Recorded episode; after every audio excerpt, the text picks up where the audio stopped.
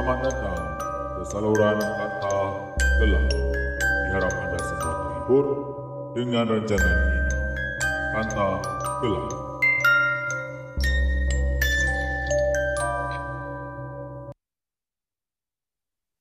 Hello. Ah. Selamat datang. Selamat datang ke saluran Kanta Kelam bersama dengan saya Angie. Salut. Okey. macam mana keadaan anda semua hari ini? Diharap keadaan anda semua lebih lebih lebih elok daripada semalam. Ah, okey. Uh, terlebih dulu saya ingin menyampaikan uh, haraplah kita semua sama-sama patuhi SOP yang telah disediakan. Sama-samalah kita bekerja sama untuk menurunkan jumlah jangkitan setiap hari agar kita mampu hidup seperti dulu atau paling tidak pun kita mampu untuk hidup lebih selesa tanpa kekangan dalam norma baru. Ha. Okeylah. Ha, kali ini hari ini adalah hari malam Selasa.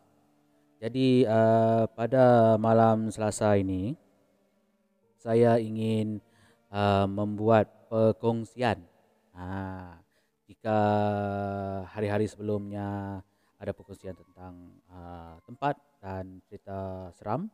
Uh, hari Sab- uh, Selasa memang saya khaskan untuk uh, kes-kes jenayah yang ada di seputaran kita sama ada kes itu telah terpecahkan ataupun masih unsolved case uh, yang saya gali di laman-laman web dan saya persembahkan pertontonkan semula pada anda semua ya uh, harap anda semua uh, berpuas hati ya dengan dengan apa yang saya telah um, siapkan untuk anda pada hari ini.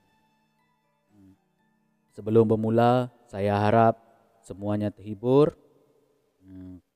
Anggaplah semua ini hanyalah hiburan dan peneman anda semua. Okey? Okey, tanpa buang masa, let's go.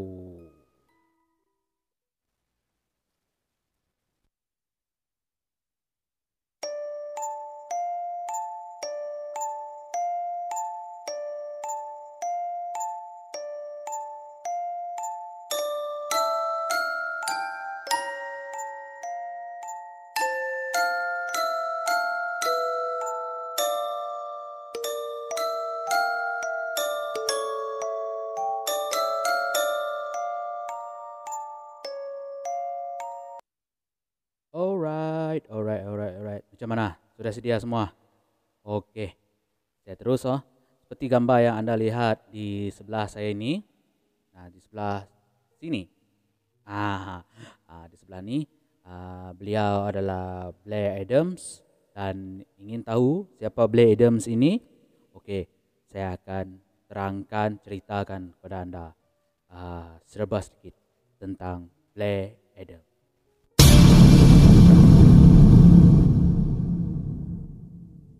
Okey. Um, ini merupakan salah satu daripada kes pembunuhan yang bakal menghantui uh, dan misteri, uh, misteri bukan saja pada anda malah jagat dunia pada masa itu. Kematian atau lebih tepat lagi disebut pembunuhan uh, yang telah berlaku pada seorang jejaka yang berasal dari Kanada ini iaitu Blair Adams uh, pasti akan meninggalkan kesan pada anda, pada saya dan semua. Okey? Okey. Uh, di sebuah uh, semua ini uh, berakhir, uh, saya biasa uh, tu semuanya berakhir di sebuah tapak pembinaan uh, yang berada di timur pekan Knoxville, uh, Tennessee. Uh, siapa sangka ya, um, di situlah berakhirnya uh, riwayat seorang jejaka yang berusia 31 pada masa itu yang dikenali dengan sikapnya yang ramah, tak lekang daripada senyumannya dan pasti akan menyapa sesiapa saja baik orang itu dia kenal ataupun tidak, menyapa orang dengan penuh mesra. Ah, dan orang ini adalah uh, Blair Adams atau nama asalnya itu Robert Dennis Blair Adams. Okey. Uh, beliau telah dilahirkan uh, pada 28 Disember 1964 di Surrey, uh, Vancouver, Canada. Ah. Okey. Uh, jika diselidik uh, daripada segi aspek ke apa tu uh, keuangan, um, Blair ini memang tak ada masalah wang. Dia memang tak ada masalah wang sebab dia ni memang seorang lelaki yang suka menyimpan dan seorang lelaki yang sangat sangat sangat dedikasi dalam kerja. Uh, beliau sebagai seorang pekerja di sebuah tapak pembinaan. Uh, namun begitu uh, tiba-tiba um, beliau ini berubah 360 derajat daripada seorang yang selama ini orang kenal sehinggalah menjadi seseorang yang orang langsung tak tahu yang itu adalah Blair Adam. Uh, um, Uh, setiap kenalan rapat beliau uh, pasti akan ingat pewatakannya dari mula hinggalah uh, beliau tewas pada musim panas tahun 1996.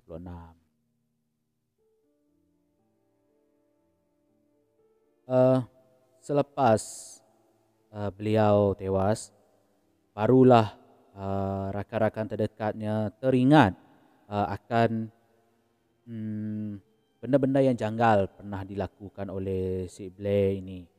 Uh, seorang lelaki yang peramah, uh, fokus dengan kerja, tiba-tiba uh, bertukar menjadi seorang yang sangat-sangat penakut, uh, selalu tak cukup tidur, sentiasa kelihatan uh, gelisah.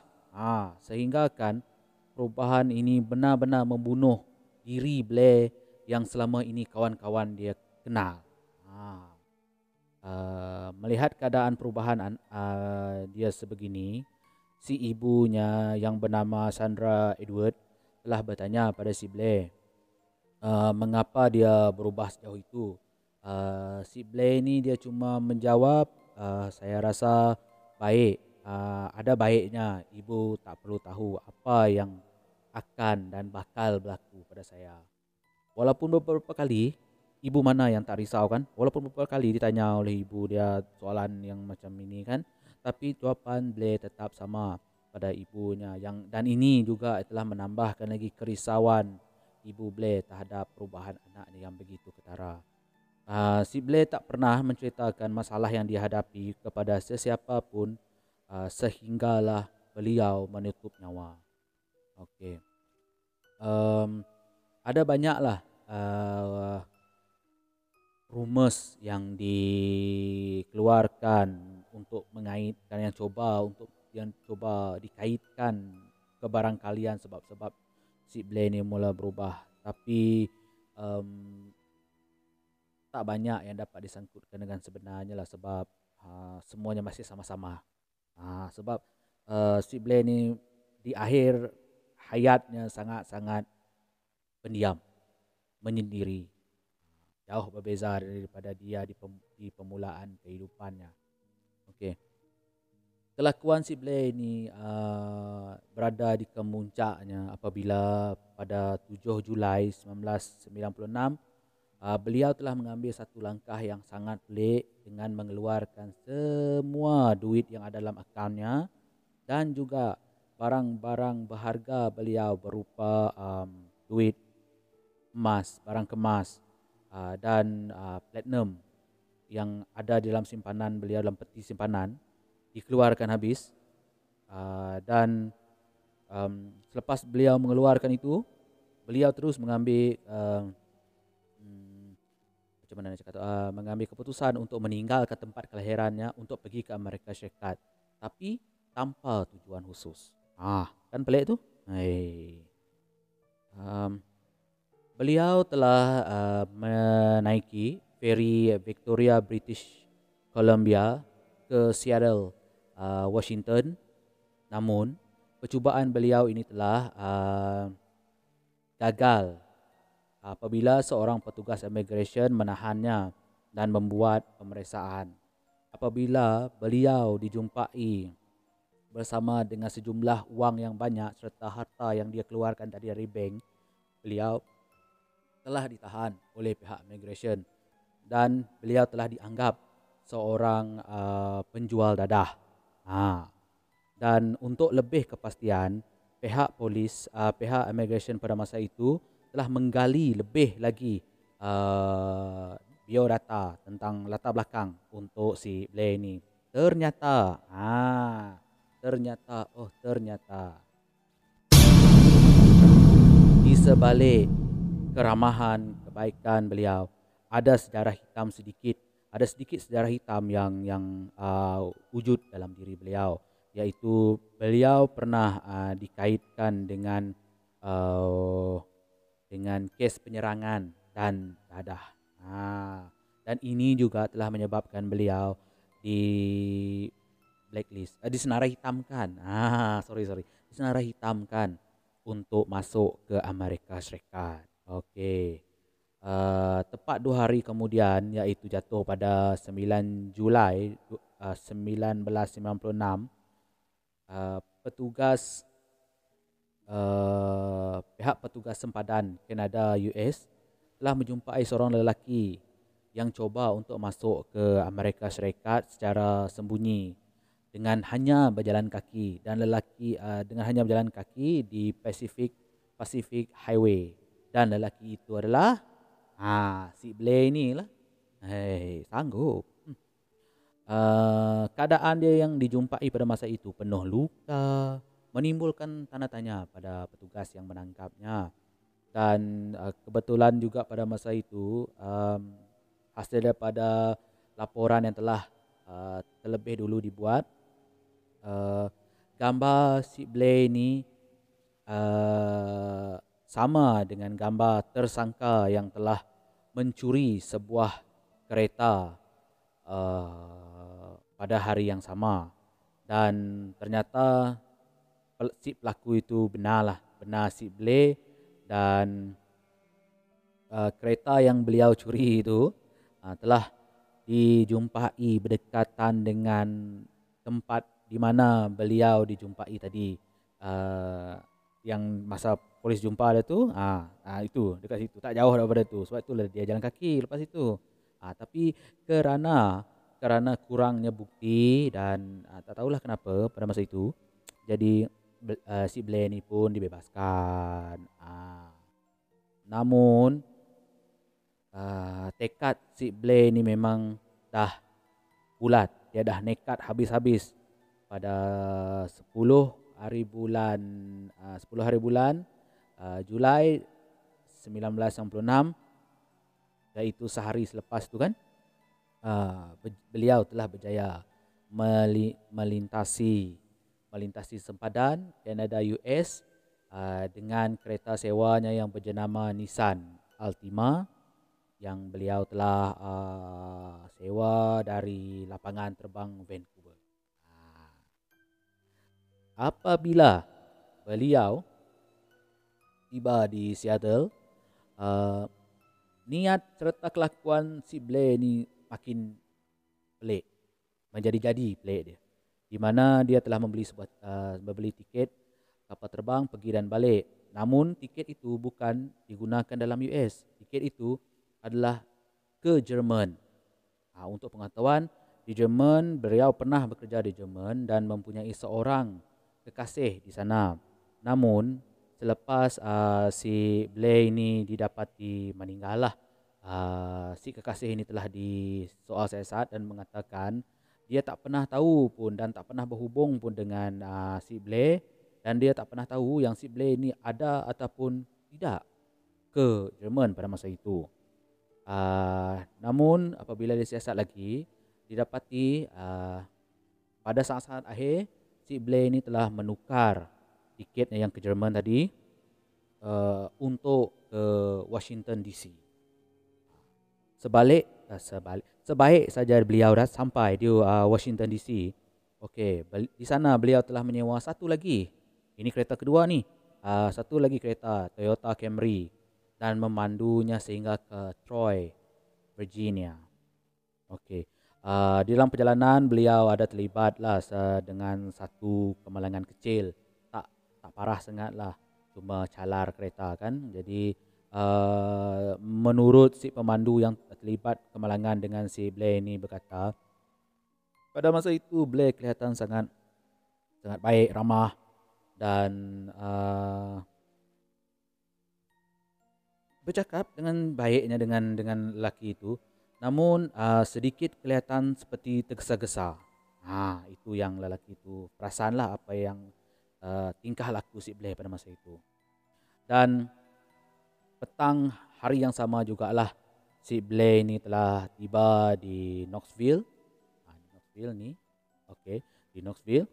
Uh, di Knoxville yang terletak 500 batu dari Washington DC dari situlah uh, sekali lagi si apa tu uh, Blair ni bertingkah ganjil di mana semasa beliau mengisi minyak di mengisi minyak dan membeli sedikit barang lah di apa tu sebuah stesen minyak yang ada di jalan tersebut uh, beliau telah memberitahu pada pekerja stesen tersebut yang dia mempunyai masalah pada kunci keretanya Uh, jadi si uh, pekerja ini pun memanggil mekanik yang biasalah dia orang panggil untuk apa tu uh, uh, stesen minyak ni. Jadi uh, mekanik itu bernama Jerat Sep. Uh, si Jerat Sep ni pun sampai uh, apabila si Jerat Sep ni sampai dia pelik. Sekali lagi dia tengok si apa tu uh, Blair ni pelik. Kenapa? Sebab si Blair ni masa itu kan dia tengah pakai kereta Toyota Camry. Tapi dia cuba untuk membuka kereta Toyota itu dengan kunci Nissan. Ah, kunci Nissan yang mula-mula tadi dia pakai itu kan. Ah, dia cuba pakai kunci Nissan. Ah, dan si um, Jirat ini ada ada menyatakan pada beliau uh, supaya mencarilah. Tolong tengok-tengokkanlah dalam badan kamu mana tahu kalau ada apa tu dekat badan kamu, dekat saku ke mana ke mana tahu kalau ada kunci itu kan. Ha, si Blair ni macam tak, tak, tak apa tu. Tak kan lah. Dia tetap mengatakan yang yang dia pegang tu adalah kunci yang sebenarnya. Ha, dan terdetik jugalah dalam hati si Jirat ini mengatakan si apa tu. Blair ni tak betul. Ha, jadi uh, Jirat ni pun membantu uh, Blair membawa keretanya ke bengkel ke bengkel uh, si uh, Jirat. Kemudian uh, Jirat membawa Blair ke sebuah motel, motel yang berhampiran. Uh, dan saya minta maaf saya tidak dapat sebut nama motel itu. Kalau anda ingin tahu, anda boleh cari apa nama motel itu. Dan di motel itu berkali-kali juga si Blair ini bertingkah aneh apabila beliau didapati uh, berlega-lega di lobi selama 40 minit sebelum dia memutuskan untuk mengambil satu bilik di dalam motel tersebut. Uh, sebaik saja dia mengeluarkan duit uh, wang bernilai 100 dolar kepada pekerja motel tersebut untuk membayar biliknya. Belum sempat si uh, apa tu pekerja hotel tersebut uh, memberi baki, si Blaine pun dah dah keluar.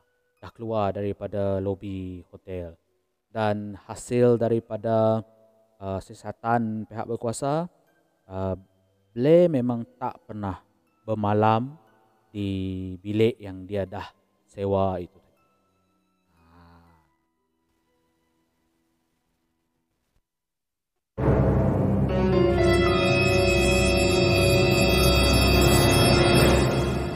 Namun tragisnya pada tujuh setengah pagi 11 Julai 1996 mayat Blair telah ditemui tersandung di tanah oleh pekerja uh, di tempat parking sebuah hotel yang sedang dibina di luar pekan uh, Knoxville. Yang ganjilnya apabila dijumpai pada masa itu beliau didapati tanpa seluar dan bajunya telah dibuka. Ah, okey.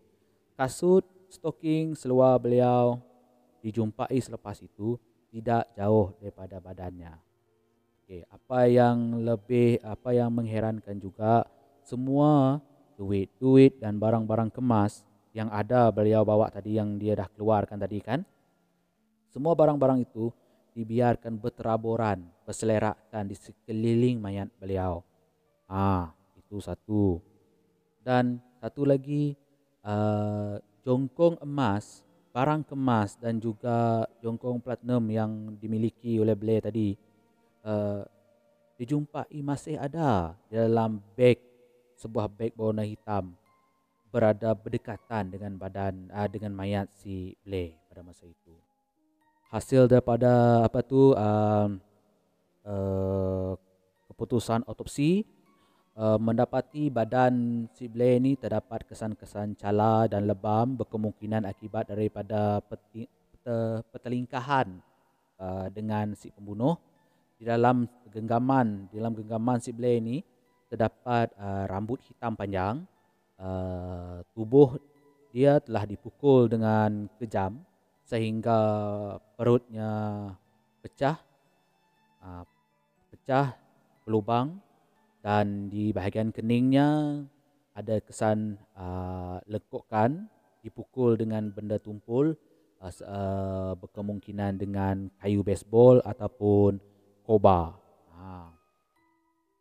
Namun punca kematian beliau adalah kerana sepsis di mana pendarahan dalaman pendarahan semasa perutnya berlubang waktu dipukul tadi kan perut dia akan berlubang pecah tu ha, itulah penyebab uh, kematian beliau uh, dilihat apa uh, ada jugalah mulut-mulut yang kurang elok mengatakan bahawa beliau ada dipelekehkan memandangkan beliau dijumpai tanpa seluar baju terbuka. Namun, pihak berkuasa telah uh, menyangkal semua dakwaan tersebut kerana tiada kesan kesan pada badan beliau bahawa beliau pernah dipelekehkan sebelum dibunuh. Uh, sayang sekali bukti yang diperolehi amat-amat sedikit.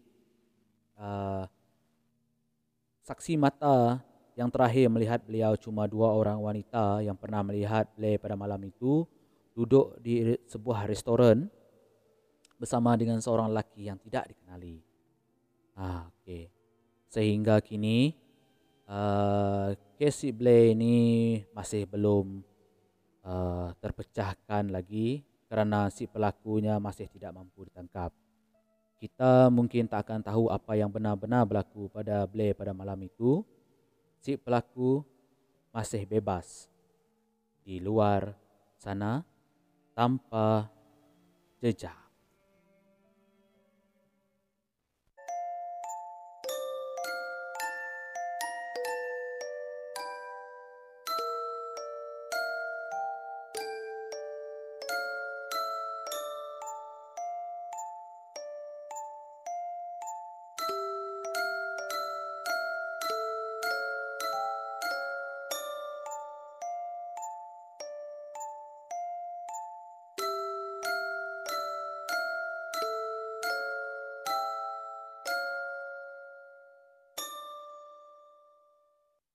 Okey, okey, okey, okey. Di sini saya ingin sambung sedikit lagi ya. Ha, ini adalah ada antara gambar, gambar-gambar kereta, kunci kereta, uh, beg yang di punggung tu dan barang-barang berharga milik si Blair ini ya. Um, tiada siapa yang tahulah uh, apa yang terjadi pada si Blair ini. Uh, semuanya terkubur bersama dengan Blair pada masa itu. Nak kata dia ni dirompak, ha, seperti yang kamu orang tengok ni, uh, anda semua tengok, barang-barang berharga semua masih ada, masih ada pada badan beliau. Walaupun tak di dalam badan lah, uh, masih berada di, di sekeliling beliau. Memang tak disentuh, memang tak diambil. Apakah motif pembunuhan beliau? Ah, itu yang masih menjadi tanda tanya. Um, diharap uh, perkongsian saya kali ini menghiburkan anda semua ya. Uh, anggaplah rancangan ini hanyalah penghibur dan peneman anda semua. Akhir kata, maaf jika ada tersilap kata sepanjang perkongsian ini. Uh, anggaplah semuanya sekadar hiburan dan jalankan kajian anda sendiri jika anda ingin mendapatkan kepastian yang lebih. uh, tetap patuhi SOP kita masih belum belum belum menang lagi sasaran kita di bawah 4K stay safe. Salam kanta kelam. Sekian terima kasih. Salut. Bye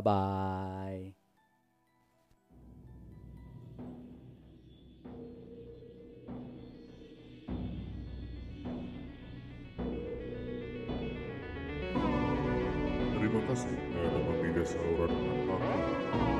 Harap semuanya terhibur dengan pengungsian yang telah disampaikan. Kerana semua ini hanyalah satu hiburan. Sampai jumpa lagi.